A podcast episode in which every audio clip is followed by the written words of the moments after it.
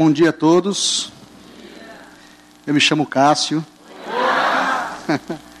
Eu não sou o irmão da igreja, mas sou um, irmão desse cabra aqui, do Nelson. É, eu cheguei aqui no Ceará em fevereiro de 2016. E uma das primeiras pessoas que me acolheram aqui foi esse camarada aqui, a Rosvita. É, eu cheguei aqui em 2016 a convite do governo do estado ah, porque o, sistema socioeducativo, para quem não está bem afeto com o tema, ah, é a área que cuida dos adolescentes que cometeram algum tipo de ato infracional. Certo? Então, se o adulto comete um crime, ele vai para o sistema prisional, depois de sentenciado. No caso de um adolescente, entre 12 e 17 anos, 18 anos incompletos, ele vai para o sistema socioeducativo. Então, o Ceará passava por uma, uma profunda crise né, é, de gestão. É, tivemos inúmeros casos de, de, rebelião, de fuga, enfim. E o, o, governo do estado decidiu, então, fazer todo um trabalho de reordenamento dessa área é, e convidou um grupo de pessoas para poder vir e, é, é, e, ajudar o estado nesse processo. É, eu coordeno a gestão desse órgão estadual é, e tenho, tive a felicidade e tenho a felicidade de encontrar pessoas aqui que realmente é, foi um, como o Nelson e com tantas outras, foi um, um muito importante para a minha vida. É, eu sei que tem gente do Paraná aqui. Quem é do Paraná? Eu sou de Londrina, fica no norte do Paraná, quase vizinho desse cabo aqui, que é de Apucarana. Quem é do Rio Grande do Sul aí? Eu, da próxima vez, eu vou encomendar uma ervas de chimarrão, viu? Que eu morei no Rio Grande do Sul uma época. Mato Grosso do Sul, tem alguém? Norte, Acre, Brasília. Estou falando isso porque. Brasília? Foram alguns dos estados que eu já percorri, percorri também, trabalhando nessa mesma área, nesse mesmo processo de, de reordenamento, de superação de situações de crise. É, e aqui no Ceará, vim por essa mesma razão e encontrei aqui, eu estou querendo fixar, eh, deixar de ser cigano e ficar aqui no Ceará, por várias razões. Entre elas, porque a minha vida toda eu trabalhei com essa coisa de cultura de paz, mas eu não entendia muito bem como era isso. E aqui eu fui dar o sentido real e o sentido para a minha própria vida naquilo que importa, naquilo que me, me faz mover, me faz é, querer ser melhor a cada dia. É, e para muitas pessoas, e para mim também, quando falava em paz, era uma coisa, um estado, alfa, algum lugar que eu vou chegar um dia, uma, algo, uma não ação. E não é nada disso, né? A, a paz, a cultura da paz, ela é proativa, ela exige uma ação efetiva, né? É, cotidianamente. Tem, uh, eu não sou católico, mas sou cristão. E eu eu tomo a oração de São Francisco, agora está na, na Romaria de São Francisco, que é um município aqui, aqui no Ceará, próximo de Fortaleza, Canidé, que tem uma romaria, tem uma, uma, uma, uma ligação é, é, religiosa, e com São Francisco em especial, muito forte. E, para mim, a oração de São Francisco, ela traz um, um, um, um senso ético dos mais bonitos que eu conheço. Né? Tem princípios filosóficos que vão para além da religião, né? que trazem um, um senso e um norte para a nossa vida. E eu estou me, me referenciando a isso, e ao final vocês vão entender por que, que eu estou falando sobre São Francisco, porque ele traz, na minha compreensão, é, a ação efetiva da cultura da paz. É? Então, na oração dele, Senhor, fazemos instrumento de vossa paz. E aí ele vai traçando todas as virtudes franciscanas, né? E ele traz um conjunto, ah, como é que eu vou chamar aqui? De ausências, não é? Porque ah, o ódio, o erro, né? a, a angústia, a tristeza, elas não são coisas concretas. Elas trazem uma consequência ah, bastante nefasta a todos nós. Mas o, o, o ódio, ele é a ausência do amor. É? A tristeza é a ausência da alegria. O que é real, o que é concreto, é o amor, é a alegria, são as virtudes. Estou falando isso porque não dá para combater o, é, o ódio, você só vai fortalecer o ódio. O que você precisa fazer é fortalecer o amor. Quando eu fortaleço o amor, a tristeza, a, a alegria, né, a ausência desaparece. Então, isso é uma diferença profunda na forma e na visão de mundo que a gente tem quando enfrenta situações de violência, de crime, é? de criminalidade, é, que para mim foram fundamentais. Ter, a, a, partir desta, desta concepção, adentrar, adentrar e compreender o que significa a cultura de paz. Passar o slide. Estou fazendo essa introdução e aí, pessoal, é assim, eu, é, isso aqui é um diálogo. Estou conversando com vocês aqui. Eu vou, na medida do possível, contar um pouco da trajetória de como está o sistema socioeducativo, mas isso não vai ser o foco principal. Mas sim as premissas é, que nos movem e que estão nos movendo para esse processo de mudança no socioeducativo e os desafios que a gente está encontrando para a superação do que a gente está enfrentando ainda, ainda hoje. Então, cultura de paz nas estruturas sociais, eu vou falar enquanto perspectivas essa concepção, essa visão de homem de mundo e algumas possibilidades. Então, é um diálogo, tá? É, vocês interrompam aí quando vocês quiserem contribuir, ou se eu falar alguma besteira, pode me corrigir na hora. O próximo, por favor. Aí eu quero partir, falar sobre, sobre a. Eu vou ter que. Para falar sobre a cultura de paz, eu vou ter que ir para um outro lado, que é falar sobre a violência. Não é? Só que a, esta abordagem ela pode ter vários olhares, tem várias dimensões. E eu aqui estou me referenciando em alguns autores é, é, que são a base do trabalho que eu desenvolvo e dos estudos que eu estou fazendo agora para tentar é, ir para um outro, para uma, para um, para uma outra dimensão de atuação que eu vou explicar para vocês também. Então tem Abraham Maslow, é, ali não é exatamente o livro, alguns têm indicações de livros, para quem quiser consultar depois, mas na verdade cada um dos autores tem um, uma vasta obra é, a respeito. Mas o Maslow foi um psicólogo americano da década de 70, 80, um dos precursores do humanismo dentro da psicologia, e ele trata para a gestão é, o conceito da necessidade da hierarquia das necessidades humanas, tá? E durante o, o, o, trabalho eu vou conversando com vocês. Antônio Carlos Gomes da Costa ah, foi um pedagogo brasileiro, é, um, um, meu professor pessoal, é, e ele, ele trata, entre outras questões, da pedagogia da presença e outras situações, é, a, a, a, visão de mundo do, do, do, do, homem integral. Né? Então, todo ser humano é composto por quatro dimensões: a dimensão cognitiva da razão, né?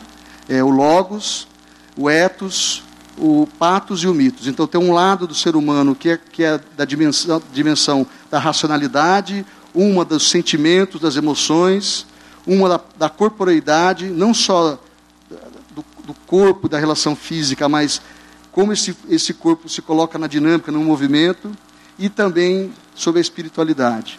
E aqui eu não vou falar sobre religiosidade, eu vou tratar sobre a espiritualidade. Né? A espiritualidade faz parte da estrutura psíquica do ser humano. Se, eu, se tiver algum psicólogo que eu, eu falar uma besteira muito grande, vocês me corrigem. Se for uma besteirinha pequena, depois vocês me corrigem ali. Então faz parte da estrutura. Então um ateu também tem um lado espiritual. E aí, nesse sentido, é o que nos faz mover são os nossos princípios, nossos ideais, é aquilo que acreditamos e aquilo que nos movemos. Edgar Morin, eu nunca sei falar, é o bicho é francês, é Morin, Morin, não sei. É, tem dois livros que eu estou estudando mais agora, mas ele tem, tem, uma obra muito vasta na educação, na pesquisa e, na, na, e aplicações na área de gestão que são muito interessantes. A Via para o Futuro da Humanidade e os, e os Sete Saberes Necessários à Educação do Futuro. Mohan traz uma, uma questão do atendimento sistêmico, é, é, da complexidade do mundo e como é, é, é visões compartimentadas não dão conta é, do mundo em que vivemos hoje.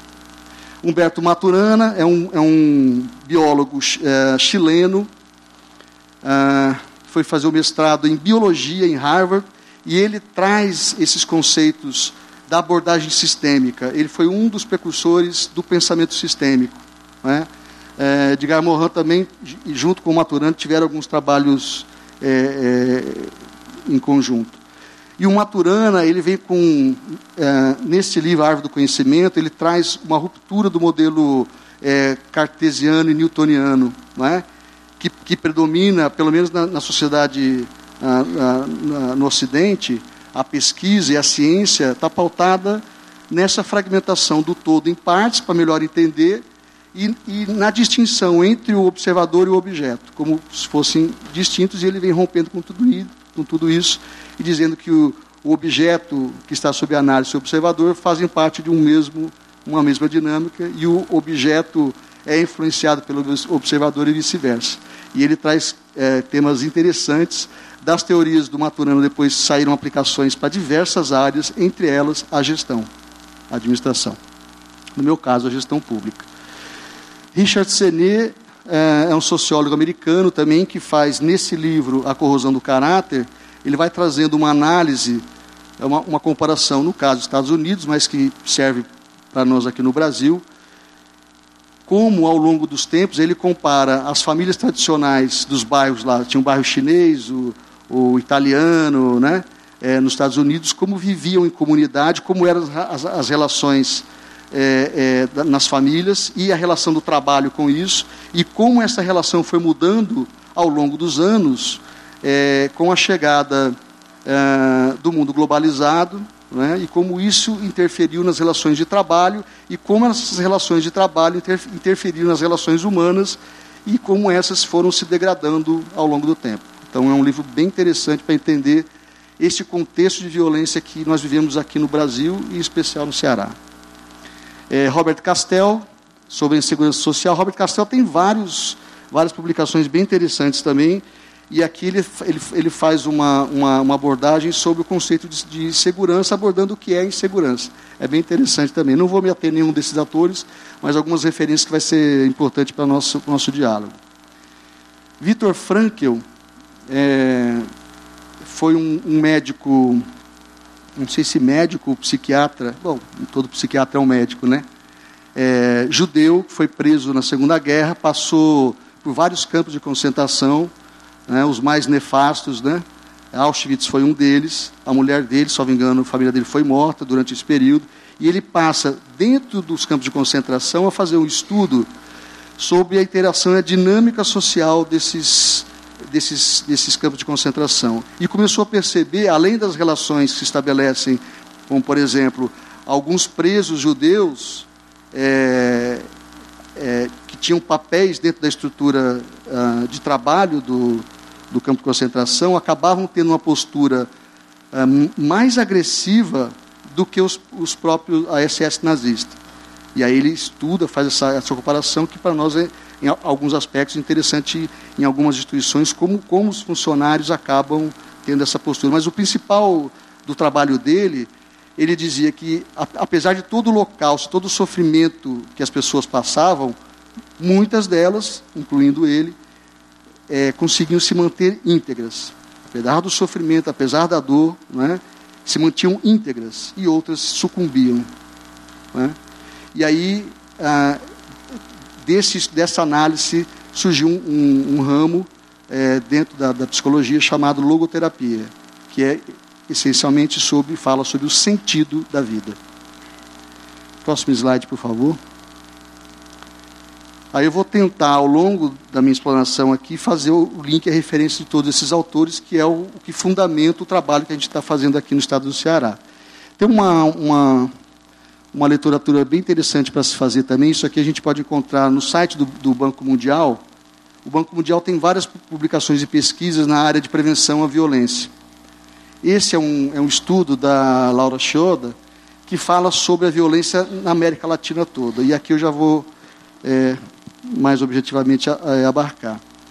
Ao longo dos últimos dez anos, toda a América Latina, uns mais, outros menos, mas tiveram avanços significativos na diminuição da desigualdade social, no aumento médio é, da renda per capita, né, na distribuição de renda. No entanto, a curva de violência tem crescido em alguns locais de forma exponencial. Né. Então, é, aqui no Ceará é um caso, é um, o Brasil de uma forma geral é um caso desse, e no Ceará tem algumas perguntas que nos incomodam bastante. É, não sei se vocês conhecem, mas a, a, a, política de educação do Estado do Ceará é uma das referências em todo o território nacional. Das 100 melhores escolas do país, 72 são cearenses. É, os investimentos que têm sido feitos na área de segurança pública, de repressão criminal, são um dos mais altos do país nessa, na, nessa última gestão. No entanto, os índices de violência aqui são. Então, como é que a gente explica? Diminuiu a desigualdade social, o Ceará, em especial, tem, entre aspas, né, não, não é a escola perfeita, mas é, tem uma, uma das melhores educações do país, tem uma segurança pública que tem investimentos, e isso cresce exponencialmente. Como é possível? O Ceará, hoje, é o estado, não sei como é que está o ranking, se isso já mudou, mas até 2015 era o estado que tinha o maior índice de uh, homicídios na juventude, entre jovens, jovens negros em especial. Então, esses jovens, hoje a taxa de homicídio, eu não sei exatamente, você sabe, Carol, você lembra? Como está a taxa de homicídio? Eu não me, não me lembro. Está tá no ranking número um ainda, né? E esses são os meninos que estão morrendo e que estão matando. É? E aí, como é que a gente explica isso? Por isso que eu apresentei aquela relação de autores que têm uma abordagem é, que rompem o pensamento convencional. Então, é, estudos é, a, mostram que investimentos na área econômica não reduzem violência. Mas a violência, quando está alta, impede o crescimento e desenvolvimento econômico. É? A educação é fundamental para os processos de enfrentamento à violência, mas ele por si só não dá conta da violência. Repressão criminal é necessária que se faça, mas somente armamento policial e repressão é, criminal não dá conta da violência. Então, o que, que nós vamos fazer? É? é preciso pensar de uma outra forma, pensar de uma forma sistêmica, de uma forma abrangente, de uma forma que é, todas essas ações possam ser é, feitas de forma integrada. Próximo slide, por favor. Bom, nesta lógica, nesta linha, vamos pensar num território que tem altos índices de, de violência. Território pode ser uma comunidade, um bairro, pode ser um centro socioeducativo, tá? E tudo isso que eu estou falando para vocês aqui, ao final, eu vou fechar para dizer como é que eu estou trazendo esses conhecimentos para dentro do socioeducativo, como isso se deu ao longo desses dois anos. Mas, ah, dentro de um território, ele tem algumas características, né? É, há um empobrecimento simbólico na vida associativa. O que, que quer dizer isso? Há uma retração das pessoas nas suas relações com seus vizinhos, com seus familiares. É? Há um sentimento é, permanente de ressentimento, injustiça, frustração, impotência, desconsideração, indignação, descrença, desconfiança, insegurança e incerteza. Esses sentimentos vão gerando nas pessoas um, um, afastamento, um isolamento da vida comunitária e social, um afastamento das relações políticas. E aí eu não estou falando de partido, eu estou falando da participação social comunitária, como esse que vocês estão engajados. Esse é, uma, é, esse é, é um engajamento político. Né? É feito dentro de uma igreja com ideais e com princípios, mas é uma participação social comunitária que fortalece os laços. São, são locais onde, ah, via de regra, os serviços públicos são precários, são insuficientes ou inexistentes. E neste contexto, onde há a retração das pessoas, né, esses interstícios que, que formam esse tecido, essa camada social, é, vão sendo preenchidos pela violência e pela criminalidade. E quando a, a, o crime e quando as organizações criminosas começam a atuar nesses contextos, agrava os, os, os sentimentos é, de medo, de ressentimento, de injustiça, e aí torna-se um ciclo de agravamento é, permissivo. Eu, degradação ambiental aqui está no, no, sentido contexto. As pessoas é, não se sentem pertencentes àquele local, não se apropriam dos espaços. Então as coisas ficam também relegadas. Não é? É, próximo slide, por favor.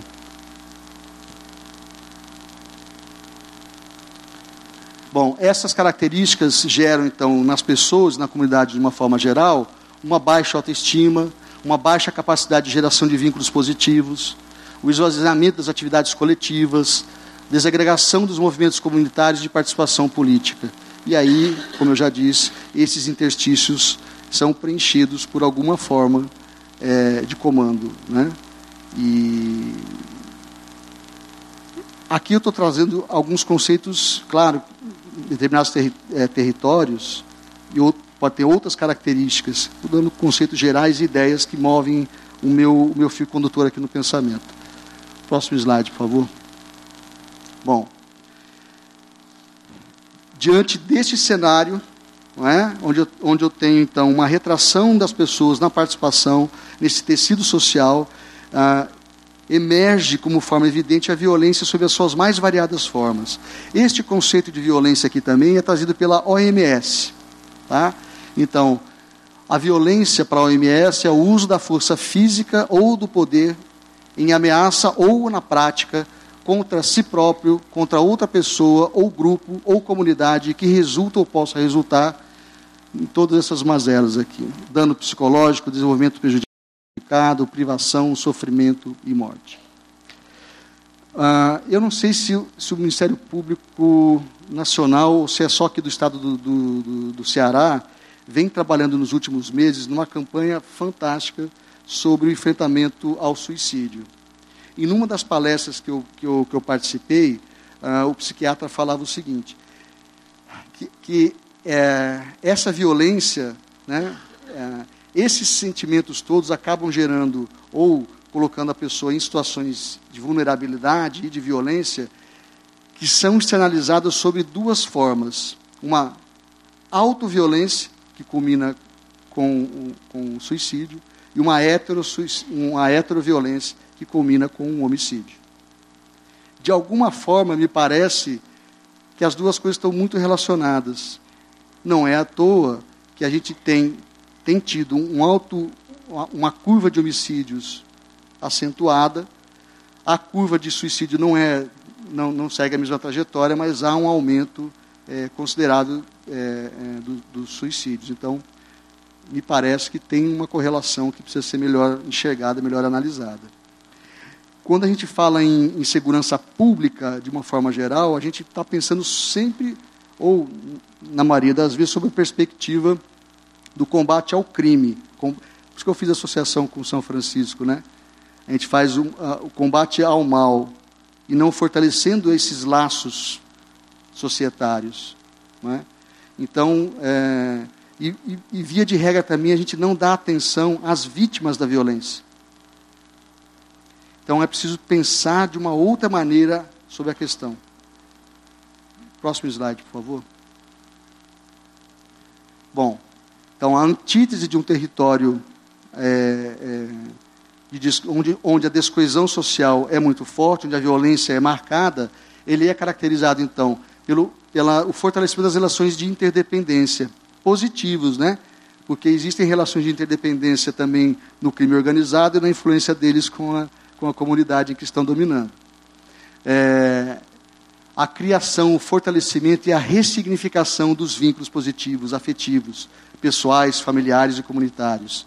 Né? Onde o sentimento de solidariedade, cooperação, pertencimento e participação política, no sentido do engajamento naquele local, são fortalecidos. Então, portanto, tudo isso caracteriza uma, um alto capital social é, a efetividade de proteções sociais, aí eu estou falando sobre políticas públicas, a nível federal, estadual e municipal, onde há a participação e a inclusão social. Próximo slide, por favor. Bom, aí dentro desse cenário, deste contexto de descoesão social, é? nessas premissas em que traz alguns, alguns autores, como a gente pode intervir nesses territórios ou é, no enfrentamento à violência. Existem alguns tipos de, de abordagem, da qual os autores referenciados fazem menção, que é uma abordagem sistêmica, integral e integrada.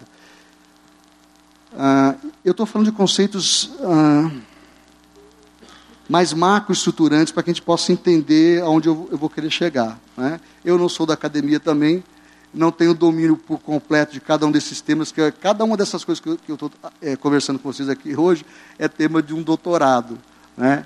Então, é, um, é, um, é, um, é uma nova forma de pensar e entender o mundo, né? e que exige, portanto, conhecimentos de várias dimensões, de vários locais. Né? É, o pensamento cartesiano não é para ser descartado, mas é só ele não dá conta, ele precisa, eu preciso pensar outras coisas. Né? É, o Maturana, é, quando trabalhava com ecologia, na área de biologia, ele observou que a, a, as populações, elas têm entre si, geram a, é, interações que, se eu, se eu analisar de forma separada, eu não consigo entender o, o contexto de tudo. Então, essas situações do sentimento, das mágoas, das frustrações, elas têm que ser analisadas e pensadas para uma ação conjunta e concomitante com as situações do sistema de segurança pública, de repressão criminal. Então, ao mesmo tempo que as organizações criminosas são enfrentadas, e aí dentro desse enfrentamento também é preciso pensar numa abordagem é, que não fique somente no enfrentamento do pequeno traficante, mas nas origens financeiras do tráfico, do comércio de armas, é? mas de uma forma abrangente também essas relações do fortalecimento comunitário. Integral, eu falei de uma forma bem superficial para vocês e bem sim, simplista sobre a integralidade do ser humano, né, nas suas quatro dimensões. A gente fala em quatro dimensões para melhor compreensão, mas na verdade o ser humano é um só. Não é? E integrada porque eu preciso de vários ramos da ciência, várias áreas de políticas públicas, e não só de políticas públicas. A Constituição Federal, quando trata do, do, do tema de segurança pública, ele diz que a segurança pública é um direito e dever de todos. Todos quem? Todos, do Estado, da comunidade, da família. É? Então, essa, essa integração de políticas e, e, a compreensão de que o problema da violência ele é de todos, e de todos, então, portanto, é necessária uma participação para a superação disso, é que é, é, é, é a necessidade. As estratégias de, de prevenção à violência. A saúde pública trata muito dessa, desses níveis de, de atuação. Segurança pública, eh, nos últimos anos, vem pensando nessa abordagem eh, de uma prevenção primária, uma prevenção secundária e uma prevenção terciária. A prevenção primária, ela trata de políticas ou de ações que são para todos, né, são abrangentes. Elas não influenciam diretamente as questões de violência, mas sem elas não há como, por exemplo, saneamento básico, é? iluminação pública. Tudo isso faz parte de uma, de uma forma de atuação é, é, primária. A secundária já diz respeito a um grupo específico da população que passa por alguma situação de vulnerabilidade ou risco. Então, associada às atuações primárias, eu tenho um, um campo específico de atuação. Por exemplo, é, os garotos do neném, que nem estudam e nem, nem trabalham. E agora eu sei que tem o, o nem, nem, nem. Nem estudam, nem trabalham e nem querem estudar e trabalhar. Esse é um grupo prioritário. Então você tem que pensar em ações específicas para que eles não saiam da escola, para que retornem para a escola e ali permaneçam. Então tem uma série de, de, de ações nesse sentido. E as ações de intervenção terciária, aí são para aquele que já tá, não está no risco, já foi riscado, já, ele não, não está vulnerável, ele já é, está dentro, por exemplo, é, os garotos que estão no sistema socioeducativo. É um público prioritário. O pessoal que está no sistema prisional. Não é? Mulheres vítimas de violência. Não é? Crianças que sofrem é, é, abuso sexual. E por aí vai. Então, à medida que a gente avança é, é, é, nas estratégias de intervenção, a gente especializa o serviço. vamos pensar aqui como se fosse uma UTI. A UTI é o serviço mais caro e mais especializado que tem na saúde pública. Não é? Mas é onde traz a capacidade de, de voltar à vida aquela pessoa. Não é? Vamos dizer aqui que essas políticas de, de atuação terciária são a UTI no campo social. Então, é um grupo mais reduzido, porque você tem públicos prioritários. Os investimentos, se eu for fazer uma relação per capita, eles são mais altos do que o primário, não é? Mas aí é, um, é uma intervenção cirúrgica. É o, e o secundário também tem uma gama de ações que são um pouco mais abrangentes que o terciário, mas uh, per capita ele tá, uh, o investimento per capita está entre o primário e o terciário. Em 10 minutos, eu vou tentar fechar a minha apresentação. O próximo slide, por favor. Que eu estou falando do céu, do universo e do mundo e para onde esse cara quer chegar, né? Bom, mas o mais legal disso tudo é isso. É porque a questão da violência, ah, ela é complexa. Então, é, não tem como fazer a superação de violência com respostas mágicas, com soluções milagrosas, que de um dia para o outro vão, vão surtir efeito. Não são ações isoladas, não é? Que vão, que vão nos trazer esse, sentimento de paz, né? essa, essa cultura de paz. Ele é um processo, é ativo e ele é complexo. Então, as, as, as situações de enfrentamento elas são complexas. Para além de tudo isso, dos tipos de intervenção primária, secundária, terciária, nas abordagens sistêmicas, tudo mais, é, hoje eu só vejo sentido uma ação que seja efetiva, e o Ceará é um exemplo disso, tem a melhor educação do país, segurança pública, isso, é o estado que tem a melhor regularidade fiscal do, do país hoje. É? Então, seus índices de, de, desenvolvimento econômico também são, são, são, é, são de destaque mas não são suficientes para fazer o enfrentamento da violência. Então, quando eu penso em violência, por exemplo, vou pegar o sócio educativo. As ações que a gente desenvolve com os meninos, ele tem uma natureza da autonomia pessoal, que a gente fundamenta lá nos quatro pilares da educação, é, nas quatro dimensões humanas do professor Antônio Carlos, e que procura desenvolver nesse garoto, através de ações é, é, socioemocionais, para que ele possa aprender a se relacionar consigo mesmo e com o outro, de uma forma que não seja é, através da violência e da delinquência. Agora, eu não tenho como. Aí algumas pessoas falam assim: qual é o seu índice, o índice de reincidência do, do sócio educativo? A gente diz, mas assim, como é que eu posso. E aí querem aferir a, a reincidência, a capacidade ou eficiência do cumprimento das medidas socioeducativas. Né? E é preciso ter uma releitura, porque esse menino, esse indivíduo, ele está inserido numa família, que está numa comunidade e que tem uma base territorial que o aberga. Então, nem todos os meninos de, deste conjunto vão praticar crimes. Mas todos os meninos que, que cometem algum tipo de ato infracional têm o mesmo perfil abandonaram a escola, têm entre 15 e 17 anos, são meninos, são negros é, e vivem em situações de, de descoesão social, de vulnerabilidade social. Não quer dizer que todas as pessoas que estão nesse contexto vão praticar crimes, mas todas as pessoas que praticam crimes no sócio educativo, 90% delas têm essas características. A mesma coisa acontece com os meninos que evadem a escola. Né? É, lá eu tenho, é cerca de 90% mesmo, está entre 85% e 92% dos meninos que já evadiram a escola, estão fora da escola há mais de três anos. Só que a gente tem um número de meninos, eu tenho cerca de 900 adolescentes que cumprem medida socioeducativa no Estado, como média, mas ao longo do ano eu atendo 3 mil. Certo?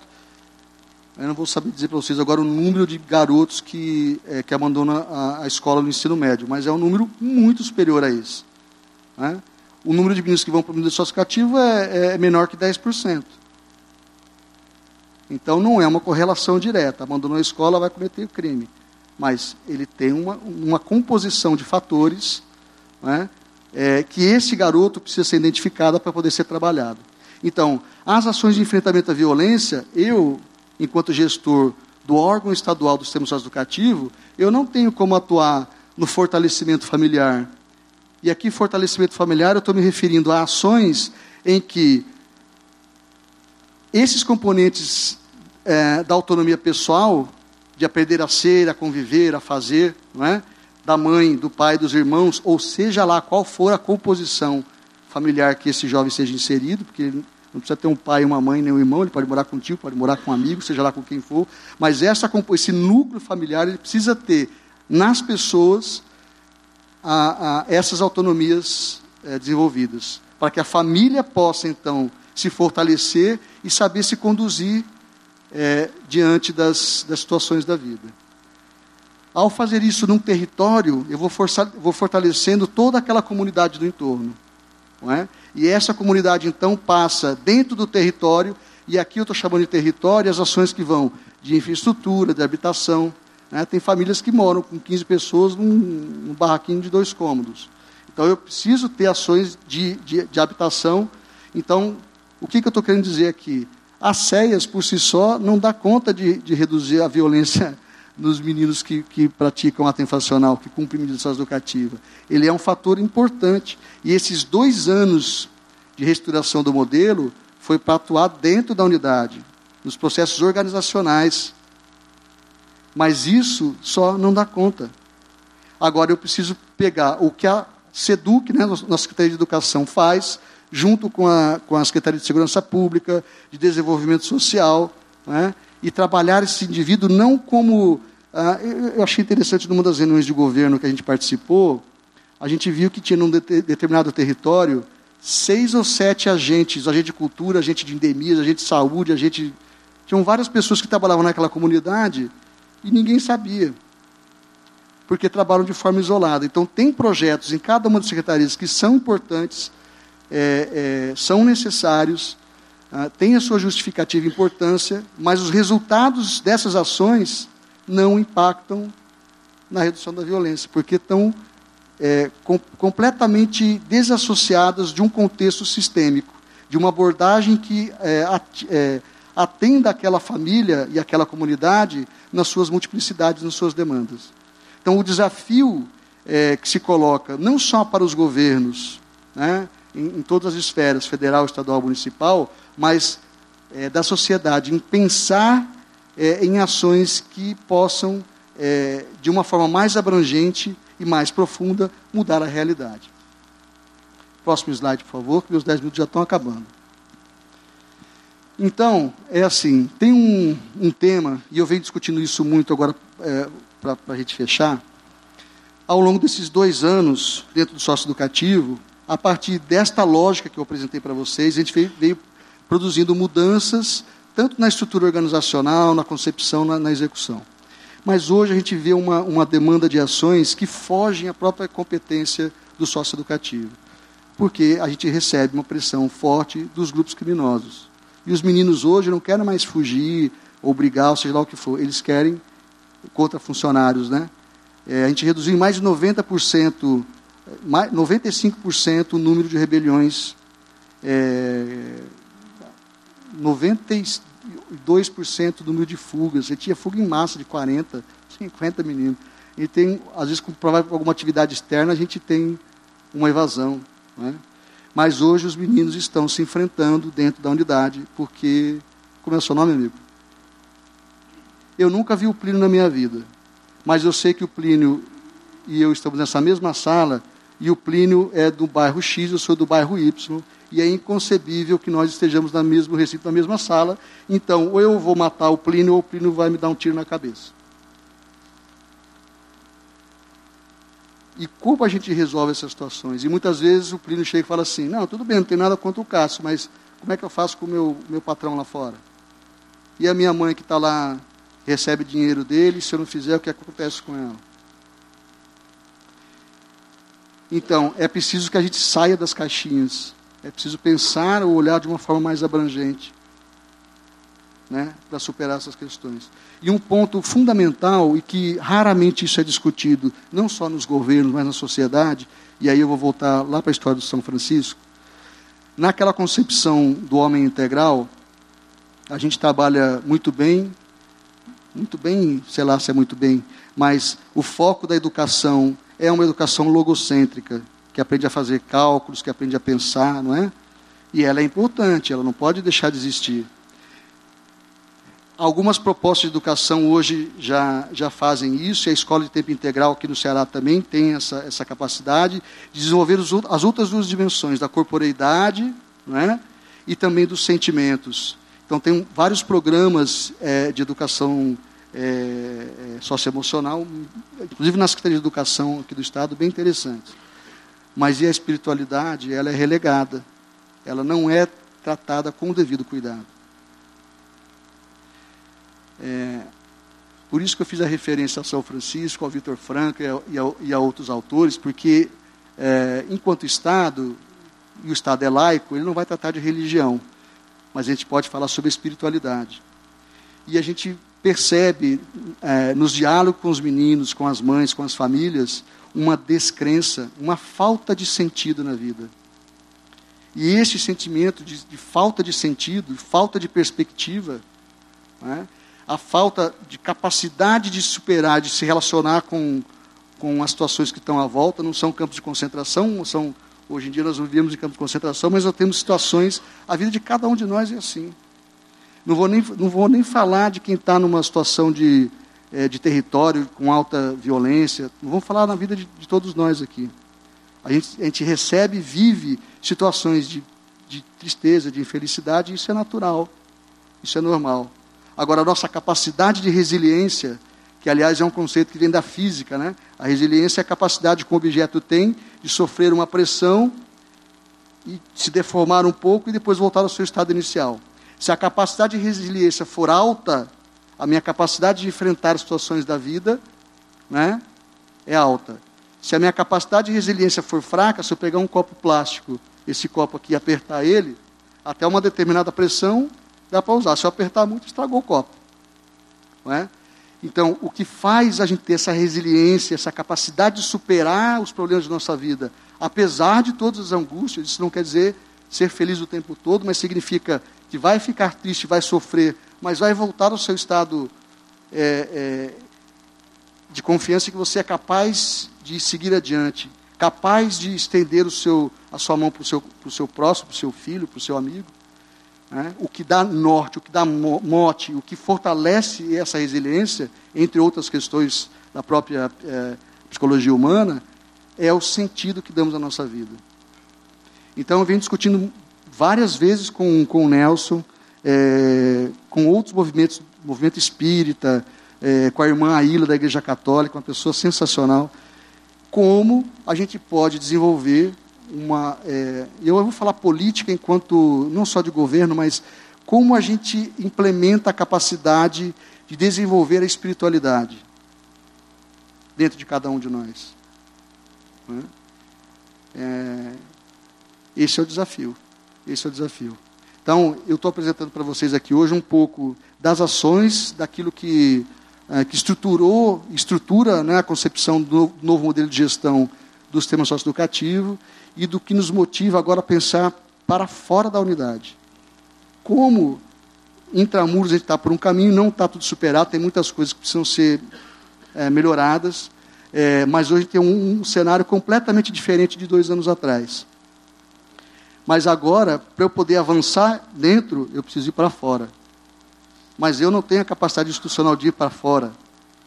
Eu preciso pensar em ações integradas e conjugadas com outras secretarias de Estado, com o NERSão, com a Igreja Católica, com a Igreja tal, com a comunidade, com a sociedade civil, com as famílias e com o menino. O menino tem, é responsável ah, pelos atos dele. Então não dá para tirar ele dessa jogada, né?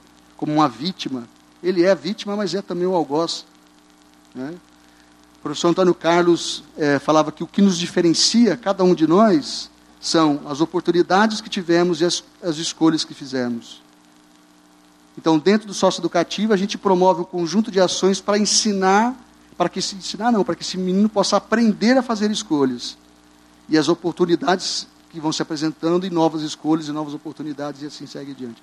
Então, eu penso que tem um campo, é, e aí eu faço aqui já uma provocação para o Nelson e para vocês, para que a gente possa pensar nessa dimensão da espiritualidade, como a gente pode implementar ações é, efetivas e aí eu coloco à disposição é, as CEAs para que a gente possa implementar com projetos pilotos, O Nelson tem um programa muito, muito bacana que vai nesse sentido, que são os 12 passos. Não é? A gente precisa é, é, implementar isso de uma forma é, mais permanente, mais integral, e não, não por falha do Nelson, mas as dificuldades de, de como é que. Porque, assim, as coisas não mudam por decreto. Eu sou superintendente da pasta, basta só baixar uma portaria, não muda. Né? Então é preciso ter essa, esses momentos como esse agora, é muito rico. Porque a gente pode compartilhar, pode dialogar, pode aprender, né? É, na interação com as pessoas, entender do que nós estamos falando. Estou falando besteira, não é por aqui, é por aqui, não, peraí, apaga isso aqui e volta. É esse o sentido, é criar uma nova cultura que seja permeada pelos princípios da paz. É? é? É, isso, gente, é, é, compartilhar com vocês as minhas, as minhas felicidades as, os, e o meu sentido da vida. É isso que me move. Muito obrigado.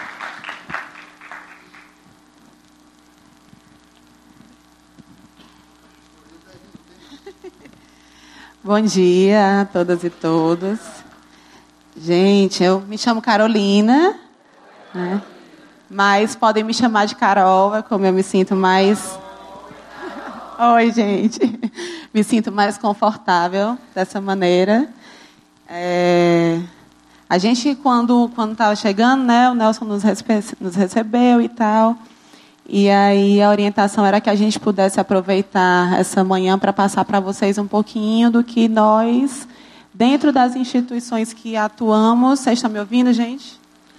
Tem um detalhe, né? Antes de eu falar isso, eu, eu queria compartilhar com vocês algumas vulnerabilidades minhas, já que é, um, é uma tradição do CR você se apresentar e trazer um pouco da sua luta, né? E eu queria compartilhar com vocês, e até por ser facilitadora de círculos de construção de paz, em que o facilitador ele tem como função também mostrar a sua vulnerabilidade para que as pessoas se sintam à vontade para compartilhar. Então, eu queria compartilhar com vocês que eu tenho microfonofobia. Eu nunca sei falar no microfone. Tá? Então, se estiver falando muito assim, muito assim, vocês me avisem. Eu tenho fobia de falar em público, tá? Então finjam que vocês estão interessados para eu não ficar angustiada, tá bom? E eu tenho saltofobia. Hoje eu vim de salto, então eu vou ficar sentadinha no começo até eu me apresentar ali com os slides, tá bom? E aí a gente estava ali conversando com o Nelson sobre qual era a proposta da apresentação, né? E essa era a ideia trazer como é que nós nas nossas instituições estamos promovendo cultura de paz. E aí o Nelson mais falem também da trajetória de vida de vocês, como foi que vocês chegaram aqui, como foi que a pessoa Cássio, a pessoa Carol se construíram na vida para estar onde estão hoje, né? Fazendo isso enquanto trabalho. E aí eu disse, ah, então pronto, Nelson, eu vou passar oito horas falando aqui, né? E não sim, e posso chorar, porque se eu puder chorar fica mais fácil, né? Mas eu, eu me vi refletindo já tem algum tempo porque é que eu resolvi trabalhar com mediação de conflitos, com justiça restaurativa e com pessoas em vulnerabilidade social, né, em dor e sofrimento. E aí não, não, eu sempre tive muito claro dentro de mim que a razão da minha vida eram as pessoas, né? Era para estar com elas, para viver com elas e trocar com elas. Mas recentemente eu estava participando de um de um lançamento de um filme que era um documentário sobre um é, ex-apenado, que na verdade apenado, né? Ele tinha acabado de sair da prisão e estava cumprindo a liberdade condicional dele com a tornozeleira eletrônica. E o diretor desse filme era é meu irmão. E aí quando ele foi teve o debate depois do filme, ele foi apresentar né, as razões dele para fazer o filme, ele disse: Eu me lembro, eu resolvi fazer esse filme porque os meus melhores amigos da infância eram os nativos da praia da Lagoinha, onde eu e ele crescemos. Né, então, nós, meninos da cidade, que passávamos o final de semana na casa de veraneio dos nossos pais, tínhamos como melhores amigos os filhos dos nativos. E aí, todo final de semana a gente ia para lá, e eu não sei se vocês conhecem a Praia da Lagoinha, mas você entra e tem a cidade em cima e você desce uma ladeira para chegar na praia. E a casa da gente era nessa ladeira, e é muito muito claro na minha memória a nossa chegada de carro na cidade. Meu pai parava em frente à casa da Socorro, que era quem cozinhava para a gente. Descíamos eu e o meu irmão, com a roupa do corpo e a chinela, e a gente ficava lá e eles desciam para casa. A gente só chegava de noite, cor da terra, sem chinela, com os pés cheios de bicho de pé. Né? E, e, e o final de semana da gente era assim. E eu me lembro muito de voltar para Fortaleza, né, e estudava numa escola particular, morava em um condomínio, numa região que a gente pode dizer que de, de, de classe média, classe média alta, que era aqui o Cocó, onde até hoje minha família mora. E, e me veio muito forte no coração de que naquela época eu pensava que eu não me via dizendo, poxa, ainda bem que eu tenho isso. Né? Por que, que os meus amigos da Lagoinha não têm, mas ainda bem que eu tenho isso? Eu pensava, eu tenho isso, mas eu gostaria muito que os meus amigos da Lagoinha também tivessem. Né?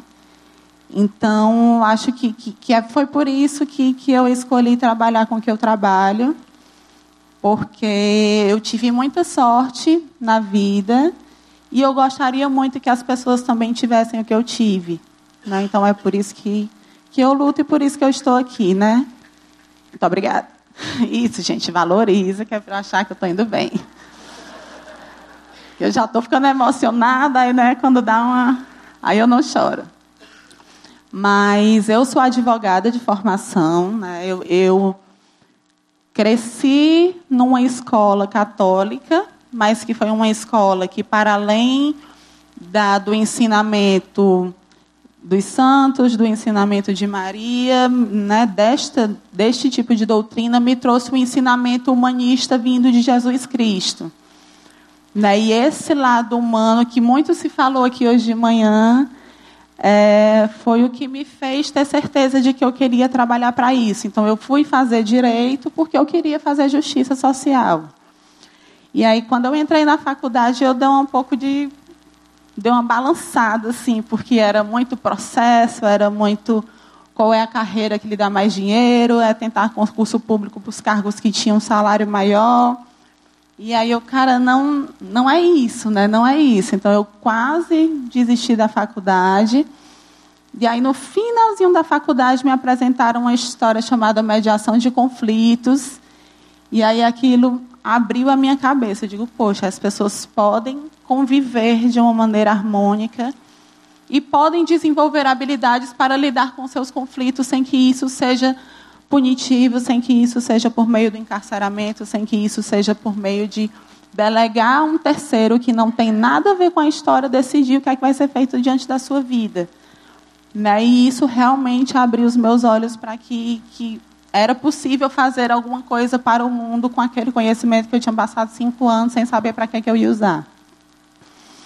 E aí eu tive a oportunidade de trabalhar na assistência social. Eu fui advogada do Centro de Referência Especializado de Assistência Social, o CREAS, né, que é um equipamento da prefeitura que trabalha com vítimas de violência, pessoas em vulnerabilidade social.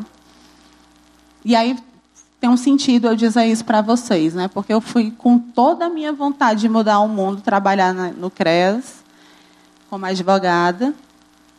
E aí, quando eu, depois de um ano de trabalho, eu vi que eu enxugava gelo. Né? A gente tentava, eu e todos os meus colegas, né? uma massa de profissionais muito bem qualificados, mas que não conseguiam fazer o seu trabalho porque as condições são difíceis, porque a sociedade é muito adoecida em vários aspectos, né? Isso que o caso estava falando. Não é um profissional, não é um serviço que, que salva o mundo, né? Tem uma estrutura muito maior de, de violência por trás disso tudo que a gente não tem controle, não é num atendimento técnico que a gente resolve. E aí eu saí desse trabalho com com muita tristeza no coração, porque eu sabia que eu queria ajudar o mundo né, a ser melhor, que eu podia fazer isso, mas que eu não estava conseguindo. E aí foi um momento de reflexão de saber se era isso mesmo que, que eu queria para a minha vida. E aí eu tive a oportunidade de trabalhar no PPCAM, que eu não sei se vocês sabem o que é, mas é o Programa de Proteção a Crianças e Adolescentes Ameaçados de Morte é como se fosse um programa de proteção à vítima, né? Só que ligado especialmente a crianças e adolescentes. E foi um impacto tão grande na minha vida porque eu saí de um lugar em que eu atendia mil pessoas e eu achava que eu não estava fazendo nada que não valia a pena, para um espaço em que eu aprendi que salvar a vida de uma única pessoa já é valer a pena. Né? Então,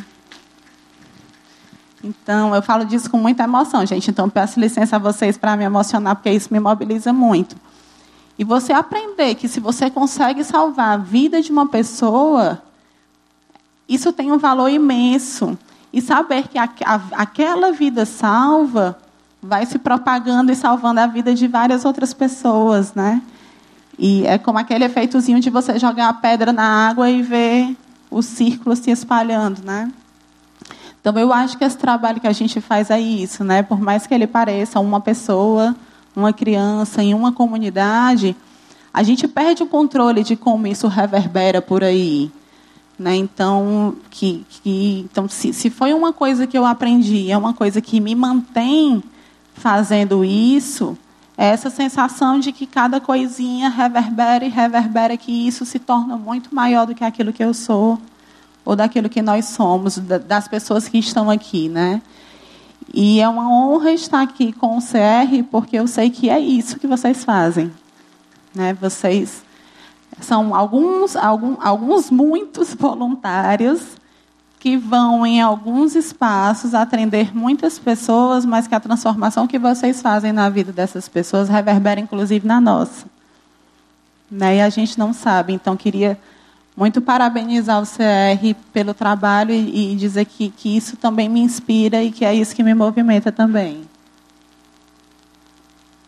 E aí, depois dessa experiência, eu fui trabalhar numa ONG chamada Terra des Homens, que também é uma grande parceira do CR, foi onde eu os conheci, que traz uma proposta de trabalho com adolescentes em conflito com a lei por meio do que a gente chama de justiça restaurativa.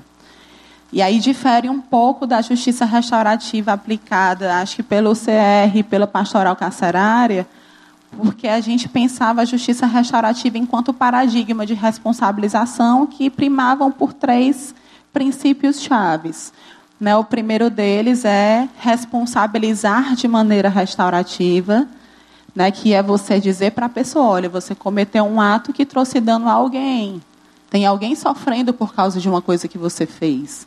Então é importante que você faça alguma coisa para reparar. Você precisa ser responsabilizado. Mas para que isso aconteça, a gente precisa entender que aquele indivíduo também teve uma série de circunstâncias anteriores que o colocaram naquela situação.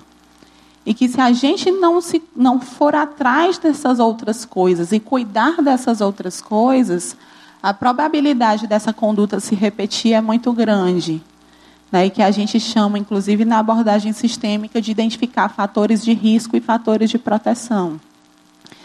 Né, então, esse modelo de justiça ele preza por isso, por promover a, a real responsabilização e não a punição, mas fazer isso tentando entender o que foi que aconteceu na vida da pessoa que cometeu esse dano e ali a gente fazer uma interferência real, ali a gente intervir para que aquilo não aconteça mais. E dentro desse contexto, a vítima entra também como uma pessoa que precisa ser cuidada. Né? Nesse paradigma da justiça restaurativa, a vítima não é alguém que vai na frente do juiz para dizer o que foi que aconteceu, o que foi que levaram dela, se ele é culpado ou não. Ela vai lá para dizer como foi que ela se sentiu com o que aconteceu. Quais foram os danos materiais, os danos emocionais, os danos espirituais, né, que, que, que, que reverberaram nela depois desse, desse fato que a gente chama de conflito, a gente chama de crime, a gente chama de ato infracional, dependendo da conduta e do espaço institucional onde isso seja cuidado. Então, a vítima ela é agregada como protagonista para que os seus sentimentos e as suas necessidades sejam cuidadas. E que a responsabilização daquele autor e aí a gente chama autor para não chamar criminoso, para não chamar infrautor, para não dizer que a pessoa é a conduta. Ela não é um rótulo, ela é alguém que cometeu um ato que trouxe dano a uma outra pessoa. mas ela não é aquele crime. Né? E isso é muito importante, tirar essa casca de estigma de cima dessas pessoas. Né? E então a responsabilização desse autor ela precisa primar pelo sentimento da vítima. O que é que a vítima precisa que seja feito para que ela se sinta restaurada? Então a gente pega isso e diz, autor, diante disso que a vítima precisa, o que é que você pode fazer? Né? E para além disso, para que não seja vítima e autor, com esse peso de lidar com tudo isso sozinhos, porque não foram eles sozinhos que construíram essa máquina de violência. A comunidade também precisa estar presente nesse processo de responsabilização e cuidado. Né? Nós somos um tecido, né? nós não, não estamos isolados, nós somos o sistema, né? a abordagem sistêmica diz isso, nós somos um sistema. E enquanto sistema, somos todos afetados por algo que acontece de errado e também somos todos corresponsáveis por isso. Então, para a justiça restaurativa, conseguir responsabilizar restaurativamente, conseguir cuidar da vítima, é preciso trazer a comunidade para esse processo. E aí eu vou me remeter a uma situação que eu ouvi recentemente, eu não sei nem se eu posso compartilhar, Nelson, mas eu vou compartilhar, porque é de vocês, estou em casa. Mas ah, recentemente, ah, algumas, a Gleice, que é do CR, participou de um curso conosco, e aí ela contou o caso de uma adolescente que cumpria medida socioeducativa e que, por uma razão, tinha algum vínculo com o CR, não sei se, se pelo trabalho que o CR fazia na unidade ou se porque ela prestava um serviço ao CR. O fato é que o CR passou a ser comunidade de apoio dessa adolescente. E aí ela foi cumprir medida socioeducativa de semi-liberdade, que para aqueles que não sabem, a semi-liberdade você passa a semana interno e o final de semana você volta para casa. Só que o voltar para casa para ela era um fator de risco.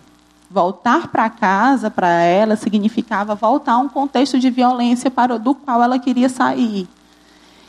E aí a comunidade de apoio CR acolheu essa adolescente e se, se eu estiver errada, tu me corrige, Nelson, mas a memória que eu tenho é que vocês se revezavam para estar com essa adolescente nos finais de semana, para que ela tivesse uma rede de proteção e não voltasse para o espaço de violência em que ela estava. É, e aí eu realmente bato palma para vocês, porque. Parabéns a vocês, que isso é, isso é justiça restaurativa pura, é a gente vendo que isso dá certo. Né? E aí, gente, com essa, com essa experiência desse paradigma novo de justiça, eu cheguei até, eu tenho oito minutos. É isso. eu cheguei a, a EBA. Encontrei uma, uma metodologia chamada Círculos de Construção de Paz, né, que, que é, uma, é uma metodologia de diálogo né, que pode ser usada para resolver conflitos, mas ela é sobretudo para para construir um espaço seguro onde as pessoas possam falar sobre coisas difíceis. E, e aí, quando eu disse que eu sou facilitadora dessa metodologia e falar das minhas vulnerabilidades vem da minha função como facilitadora, é, essa, essa perspectiva de, de círculo, de horizontalidade, e de participação da comunidade para a transformação social é algo que reverbera em mim com muita força e na qual eu acredito muito, né? Então é isso que faz com que eu esteja aqui. E aí eu vou entrar nos meus slides para trazer para vocês um pouquinho do que a gente vem, vem fazendo a nível de, de vice-governadoria para para tentar contemplar isso e toda, toda essa experiência numa estratégia de cultura de paz. Tá? É engraçado porque eu estava fazendo esse slide e aí eu disse, conversar com meu marido, né? Eu disse, amor, tu, o que é que tu acha desse slide? Não, é para explicar o que vocês fazem no Ceará Pacífico. Eu disse, é. é se é, se é para ficar apagando fogo o tempo todo e não estão conseguindo, acho que está passando a mensagem. Eu digo, não. Não é isso não, mas, né? Mas, enfim, o que eu queria apresentar para vocês aqui é a proposta do Pacto por um Ceará Pacífico, que eu não sei se vocês já ouviram falar. mas é uma iniciativa que foi puxada pelo gabinete da vice-governadora do Estado e, e que muita gente pensa que é um projeto do governo do Estado, mas que, na verdade, não é. Né? É uma iniciativa de construir um pacto com todas as instituições públicas, com todas as organizações não governamentais e com a própria comunidade para construir um Ceará mais pacífico. Tá? Então, não é um projeto de governo, é uma proposta de união entre todos aqueles que formam o tecido Ceará para que a gente realmente consiga construir paz. E aí, Nessa representação, o fogo representa essas instituições governamentais, não governamentais, privadas e a sociedade civil. E essa nuvenzinha soprando representa nós, da vice-governadoria, porque nós somos meros articuladores desse movimento. As pessoas já existem, as instituições já existem, não precisa que a gente faça o trabalho delas. Né? O que precisa é que a gente consiga fazer com que essa esperança, essa vontade, que esse fogo aqueça o coração dessas instituições e das pessoas que a fazem para que isso não se desmorone. Então, o Ceará Pacífico ele funciona como esse esse oxigênio que alimenta o fogo para que ele não se acabe. E aí a gente faz isso a nível de gestão, né, a nível de secretariado de Estado mesmo, né, para que todo mundo esteja alinhado com a proposta, que todas as secretarias governamentais possam estar alinhadas com a proposta por um Ceará Pacífico, e aí da qual a superintendência faz parte. Esse, esse soprinho também é jogado na gestão intermediária desses serviços, né? ou seja, a gente também está lá conversando com as coordenações dos serviços, né? tentando construir com eles estratégias de, de fortalecimento dos serviços em cima daquilo que é prioridade, mas a gente também está diretamente no território. E aí, território lidando com os técnicos dos serviços, ouvindo quais são as suas dificuldades, o que, é que precisa ser feito para que eles consigam executar o trabalho com qualidade mas também com o povo, com a comunidade, no sentido de ouvir deles o que é que eles acham que poderia ser feito para melhorar a vida de cada comunidade. E aí respeitando muito a cultura de cada local, né? sabendo especialmente Fortaleza, que é uma cidade ampla, com um movimento cultural pulsante, muito diverso em cada espaço. Então, não tem como a gente construir uma fórmula que contemple toda a cidade, se a cidade é muitas em uma só, né? Então, o que, é que a gente pretende com isso? Né? Promover o fortalecimento da rede local dos serviços. Né? A gente não quer criar coisas novas, investir em coisas novas, se a, se a gente já tem essa estrutura. Né? O que a gente precisa é fortalecer isso que já tem. A gente já tem equipamento, a gente já tem estrutura, a gente já tem pessoas qualificadas. Então, vamos potencializar isso que a gente tem, vamos gastar mais dinheiro construindo mais estruturas, se as que a gente tem ainda não funcionam direito. Não. Vamos pegar essa galera que já está aí, vamos dar condição de trabalho, formação, para que eles consigam se aprimorar no serviço né, e que eles consigam realmente executar aquilo que a lei diz, que é obrigação do Estado promover a criação e fortalecimento de espaços de diálogo. A gente não faz nada sozinho. Como, mais uma vez, pegando a fala do Cássio, a SES não vai transformar a vida desses adolescentes sozinha. Se quando eles chegarem na comunidade, eles vão enfrentar o mesmo contexto e as mesmas dificuldades. A comunidade precisa estar preparada para receber esse adolescente. E isso em todo o contexto. Né?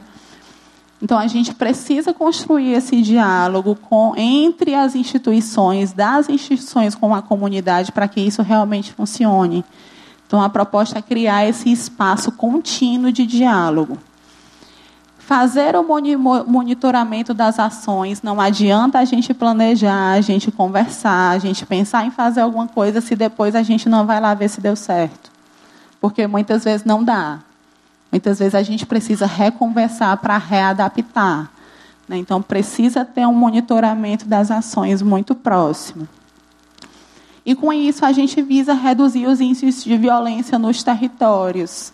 Tá? Aqui em Fortaleza, a gente né, começou o trabalho com quatro territórios principais que foram escolhidos de acordo com o nível de vulnerabilidade e violência, né, que foi o território do Curió, São Miguel, Bom Jardim, Genibaú e Vicente Pison. Né, então, essas iniciativas é, são iniciativas a nível de Estado, mas, sobretudo, nesses territórios que apresentam esses índices de maior vulnerabilidade. E ainda que ele tenha começado, sido provocado para a redução dos homicídios, como o Cássio disse, né, Fortaleza é a cidade que mais mata adolescente. Né, os níveis de homicídio de Fortaleza eles crescem desesperadamente. Isso foi o que impulsionou a proposta desse Ceará Pacífico. Mas a gente não pode esquecer que o aumento de mortes ele se dá muito, a violência de modo geral se dá pelo aumento das vulnerabilidades. Né? A vulnerabilidade e violência estão intrinsecamente ligados. Então, por isso que, que ainda que a gente diga, ah, vamos reduzir a violência, então vamos botar mais polícia na rua. Será que resolve? se o que é um, um dos fatores de, de, que impulsiona o crescimento da violência é a vulnerabilidade social, se a gente não cuidar disso, se a gente não cuidar da, oferta, da garantia de direitos humanos, da garantia de uma justiça social, muito provavelmente a gente vai estar mesmo tentando apagar fogo sem conseguir. Eu tenho sete segundos? Tá. Passei o slide. Aí, só falar rapidinho aqui. Com relação a essa proposta de cultura de paz, eu acho é importante a gente trazer o conceito das Nações Unidas, né, que é o que, que, que trouxe esse movimento para a cultura de paz no mundo. E aí eu trouxe dois pontos específicos que eu acho que são importantes e que dizem respeito à minha atuação particular. A primeira delas é a do lado de lá, que, que fala do pleno respeito e da promoção de todos os direitos humanos e liberdades fundamentais e ao fortalecimento das instituições democráticas e a garantia de participação plena no processo de desenvolvimento, que tem a ver com isso que eu, como eu falei, que é você conseguir fazer com que o Estado garanta o direito às pessoas, que a gente promova a justiça social, mas que essa justiça seja feita em parceria com a comunidade. A participação popular precisa ser fortalecida na construção desse serviço. E um outro ponto, que aí é o que é mais ligado com aquilo com, com que eu trabalho, é, a cultura de paz está intrinsecamente relacionada à prevenção e à resolução não violenta de conflitos. A possibilidade de que todas as pessoas, em todos os níveis, desenvolvam aptidões para o diálogo, negociação, formação de consenso e solução pacífica de controvérsias. Então, é, é habilitar as pessoas a lidar de maneira positiva com seus conflitos. Né? Pode passar. Pode passar. E aí, gente, no, na vice-governadoria, eu trabalho na coordenação de mediação, justiça restaurativa e cultura de paz, que tem como objetivo fortalecer a cultura de paz por meio da mediação e da justiça restaurativa e da articulação de parceiros que trabalham com esse mesmo objetivo. E aí aqui tem alguns dos âmbitos de intervenção para a gente, por conta do tempo eu não vou delimitar cada um deles, Tá, mas a gente atua na escola, na comunidade, na segurança pública, sistema socioeducativo, penitenciário, sistema de justiça. Pode passar. E aí, como estratégias, a gente tem esses três principais pontos. O primeiro deles é a articulação institucional. Né? Então, a gente prima pela formação de redes de instituições e pessoas. E aí é muito importante isso, gente. A gente fala muito de instituições, mas tem muita gente que não está ligada a nenhuma instituição, mas é uma potência para fazer com que isso aconteça. Então, essas pessoas, enquanto pessoas, são acolhidas também nesse processo, independente do seu vínculo com alguma instituição. E a gente faz isso principalmente por meio do movimento que a gente chama de Fórum Estadual de Mediação, Justiça Restaurativa e Cultura de Paz, que é um fórum que reúne mais de 35 instituições que se reúnem mensalmente para se articular, para se conhecer, para pensar ações em conjunto, que o Celebrando Restauração faz parte, e para se aprimorar também, né, para levar conhecimento para essas pessoas, para que a gente consiga pensar novas estratégias. A gente faz isso também por meio da formação e sensibilização, por fazendo a difusão da cultura de paz e de técnicas de autocomposição de conflitos, instrumentalizando essas pessoas na, na condução de técnicas de autocomposição. Então, a gente busca, por meio de sensibilização e informação, habilitar o maior número de pessoas possíveis para que elas possam difundir nos seus espaços de atuação metodologias como mediação, como justiça restaurativa, como círculo de construção de paz. E aí eu fico muito alegre porque eu estou aqui na mesa com duas pessoas que que mobilizaram duas formações. Então, a gente vai estar agora em novembro formando 40 pessoas das unidades socioeducativas junto com a SES, que era um sonho de muito tempo. E agora, no começo de outubro, a gente vai formar também algumas pessoas do Celebrando Restauração, depois de muita tentativa, né, não, Nelson? Junto com a equipe da Vara de Penas Alternativas, que também é um grande parceiro do Celebrando Restauração e da gente, para que essas pessoas possam levar isso adiante, essas metodologias de diálogo, de construção de paz, de escuta, né? E para além de levar essas metodologias para que essas pessoas desenvolvam habilidades pessoais nas suas relações cotidianas, né? E um outro ponto que a gente tem como estratégia é o assessoramento técnico. Né? Então, dá um suporte metodológico no desenvolvimento de técnicas de autocomposição de conflitos. E aí, atendendo diretamente em alguns casos que nós somos demandados, mas principalmente ajudando algumas instituições a construir esses seus projetos. Né? Então, algumas, por exemplo, a gente tem feito um trabalho muito bom em Sobral de tentar unir a todo mundo que faz mediação em Sobral, a gente criou uma rede e essa rede tem se encontrado para pensar estratégias de fortalecimento. Né? Então, como é que a gente aqui, cada um estava no seu quadrado, fazendo a sua coisa, cada um de uma maneira, e a gente achou que seria muito mais rico para o município se todo mundo se unisse. Vamos ver aqui o que, é que a gente pode fazer igual, vamos aqui o que, é que a gente pode nivelar. E aí, assim, a gente tem mais força para abarcar mais gente nessa proposta, tá? Tem mais, pode passar aí, tinha outra. Eu ia falar um pouquinho dessa proposta de Sobral, pode passar. E mais um pouquinho dessa, dessa trabalho que a gente vem fazendo com a mediação escolar, mas por conta do meu tempo, que eu já passei seis minutos, eu queria só fechar com uma frase que eu gosto muito. Essa frase eu descobri num livro chamado No Coração da Esperança, que é um guia de práticas circulares de uma autora chamada Kay Pranes. Se vocês quiserem, entre na internet, coloca lá. No Coração da Esperança, Kay Pranes, PDF, ele aparece o livro inteiro em PDF. E é um livro que, se vocês pegarem e lerem, vocês conseguem fazer um círculo de construção de paz onde vocês quiserem. Tá? Ele, inclusive, traz vários modelos de planejamento. E aí tem essa frase que é, é direcionada, né? Dizem que é uma frase da comunidade Hope, dos índios do Canadá. E ela diz assim: reúnam-se. Abandonem a palavra conflito do seu vocabulário. Tudo que fizermos agora precisa ser feito de uma maneira sagrada e em celebração. Nós somos aqueles por quem estávamos esperando. Então, muito obrigada, gente.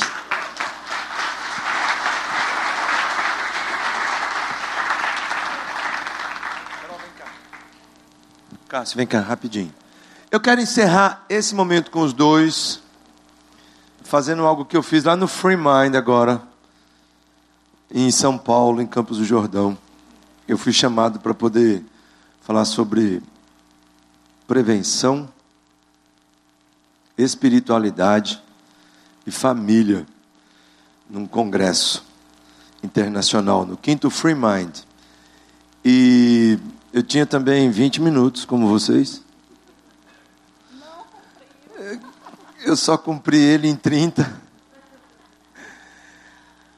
E assim, Deus é tão providencial que também no meu faltaram duas pessoas, hoje faltou uma. Né? E Ele está no controle. Mas eu quero encerrar esse momento fazendo com vocês. Aí, cadê a tropa da fotografia? Cadê o Afonso? Vem cá, meu filho, pessoal da comunicação. Sobe aqui, Rosita. Ah, tá aqui, ó, Luquinhas. Não, fica aqui. Ah, esse teu perfil aqui é melhor. É, tá bom, vem cá. Vem cá, Rosvita, vem cá, vem cá. Vem cá, Bezerra. Pode? Desculpa, gente. Era para eu ter falado no começo, mas eu esqueci, que eu fiquei nervosa. Mas. mas dizer da minha gratidão de estar aqui também, porque alguns momentos em que eu tive a oportunidade de estar com Celebrando Restauração foram momentos em que fizeram a minha vida fazer sentido, né? E aí, quando a gente se conheceu, a gente se reuniu fazendo um círculo de construção de paz. E algumas pessoas que estão aqui participaram, o Bezerra participou, mas uma das pessoas foi o Márcio, eu acho que ele não está aqui. E aí isso faz muito tempo, isso deve ter uns dois, três anos. E aí quando eu estava paradinha ali, o Márcio veio falar comigo, oi Carol, eu, oi Márcio, tu lembra de mim? Eu digo, claro, quem participa de um círculo nunca mais esquece. Eu digo, poxa, faz sentido, né, o que a gente faz, muito obrigada. Massa.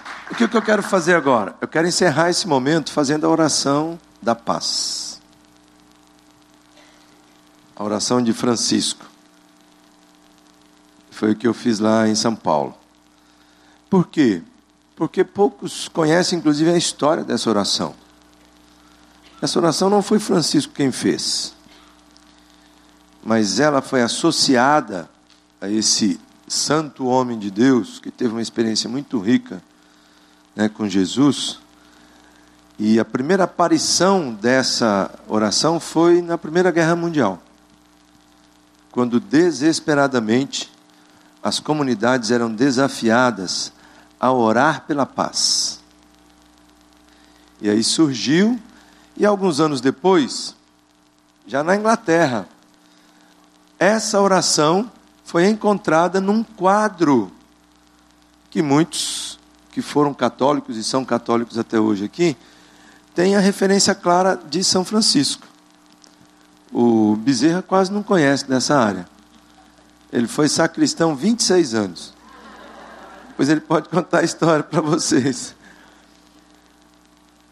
E não tem jeito. Alguém que fez o que Francisco fez na época dele, né, uma contra-revolução, cuidando de excluídos dos excluídos, né, de pessoas que tinham lepra, que ninguém queria se aproximar, e de alguém que disse assim: Eu quero ser exatamente como Jesus. Não trouxe nada para esse mundo e não quero levar nada desse mundo. Né?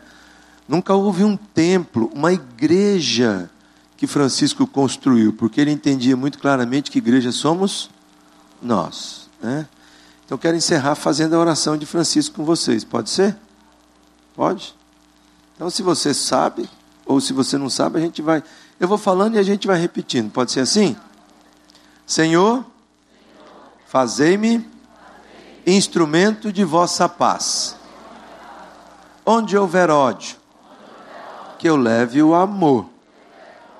Onde houver ofensa, que eu leve o perdão onde houver discórdia, que eu leve a união. Onde houver dúvidas, que eu leve a fé. Onde houver erro, que eu leve a verdade. Onde houver desespero, que eu leve a esperança. Onde houver tristeza, que eu leve a alegria Onde houver trevas, que eu leve a luz. Ó oh, mestre, fazei que eu procure mais consolar do que ser consolado, compreender do que ser compreendido, amar do que ser amado. Pois é dando que se recebe é perdoando que se é perdoado. E é morrendo que se vive para a vida eterna. Amém.